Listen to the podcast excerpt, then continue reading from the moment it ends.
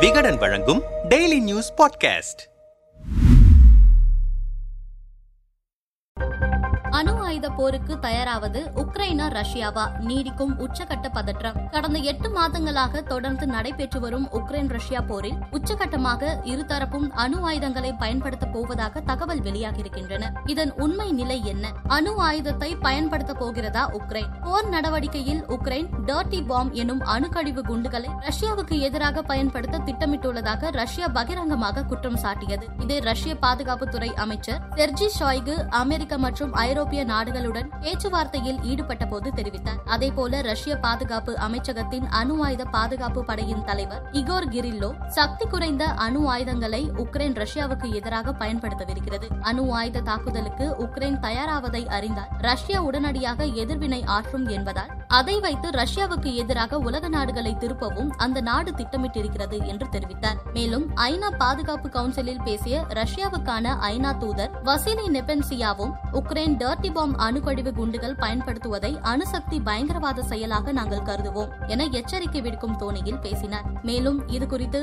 ஐநா பொதுச் செயலாளர் அன்டோனியோ குட்டரசுக்கும் புகார் கடிதம் ஒன்றை எழுதி அனுப்பியிருந்தார். உக்ரைன் ஆதரவு நாடுகள் மறுப்பு. ஆனால் ரஷ்யாவின் இந்த குற்றச்சாட்டை அமெரிக்கா பிரான்ஸ் பிரிட்டன் போன்ற நாடுகள் முற்றிலுமாக நிராகரித்திருக்கின்றன. மேலும் ரஷ்ய அதிபர் புதின் உக்ரைனில் தங்களின் போர் நடவடிக்கையை அதிகரிக்க வேண்டும் என்றே சதி செய்வதாக குற்றம் சாட்டியிருக்கின்றன. அதே சமயம் அமெரிக்க வெள்ளை மாளிகையின் செய்தி தொடர்பாளர் கரின் ஜீன் பியர் ரஷ்யா உக்ரைனில் அணு ஆயுதங்களை பயன்படுத்தினால் அதன் மூலம் ஏற்படும் கடும் பின்விளைவுகளால் உக்ரைன் அணுக்கழிவு குண்டுகளை பயன்படுத்தும் கட்டாயத்திற்கு தள்ளப்படும் என சூசகமாக தெரிவித்தார். ரஷ்யாவின் திட்டம் என்ன? போர் தொடங்கிய ஒரே வாரத்தில் தங்கள் நாட்டின் அணு ஆயுத படை தயார் நிலையில் இருப்பதாக புதின் எச்சரிக்கை விடுத்தார். கடந்த மாதம் ரஷ்ய மக்களிடம் தொலைக்காட்சியில் உரையாற்றிய புதின் ரஷ்யாவின் பிராந்திய ஒருமைப்பாட்டிற்கு அச்சுறுத்தல் ஏற்பட்டால் ரஷ்யாவையும் நம் நாட்டு மக்களையும் பாதுகாக்க அனைத்து விதமான வழிகளையும் ஆராய்வோம் என்பதில் சந்தேகமே வேண்டாம். நான் பொய் சொல்லவில்லை. அணு ஆயுதங்களை வைத்து நம்மை அச்சுறுத்த முயல்பவர்கள் அந்த ஆயுதங்கள் அவர்களை நோக்கி திரும்பிச் செல்லக்கூடும் என்பதை அவர்கள் அறிந்து கொள்ள வேண்டும் என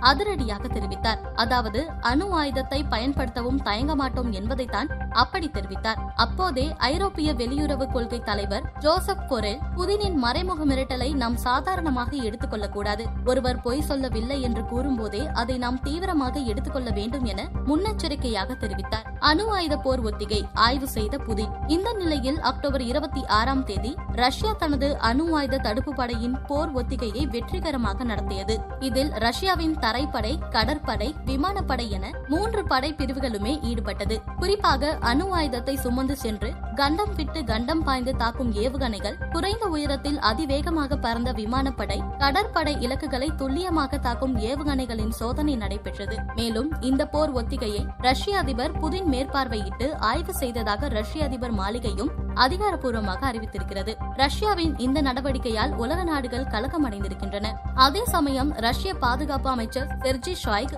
ரஷ்யா மீது அணு ஆயுத தாக்குதல் நடத்தப்பட்டால் அதற்கு பதிலடி கொடுக்கும் வகையில் ரஷ்யா தன்னை தயார்படுத்திக் கொண்டிருக்கிறது என போர் ஒத்திகையை நியாயப்படுத்துகிறார். அமெரிக்கா இந்தியா சொல்வது என்ன? இது ரஷ்யாவின் வழக்கமான வருடாந்திர பயிற்சிதான். இதை ரஷ்யா திடீரென ஆத்திரமூட்டும் வகையில் அணு ஆயுத தாக்குதலில் ஈடுபட போவதாக கருத தேவையில்லை. ரஷ்யா ஏற்கனவே இது குறித்து தங்களிடம் தெரிவித்திருக்கிறது என அமெரிக்கா விளக்கமளித்திருக்கிறது. அதே போல இந்திய பாதுகாப்புத்துறை அமைச்சர் ராஜ்நாத் சிங் அணு ஆயுத தாக்குதல் மனித தன்மைக்கு எதிரானது என்பதால் எந்த தரப்பும் அணு ஆயுதங்களை பயன்படுத்தக்கூடாது. மோதல் ஏற்படுவதற்கு முன்பாக ரஷ்யா பேச்சுவார்த்தைக்கான பாதையை தேர்வு செய்ய வேண்டும் என ரஷ்ய பாதுகாப்பு அமைச்சர் செர்ஜி ஷாய்குவிடம் கேட்டுக்கொண்டதாக தெரிவித்திருக்கிறார். எப்போது முடிவுக்கு வரும் இந்த போர்?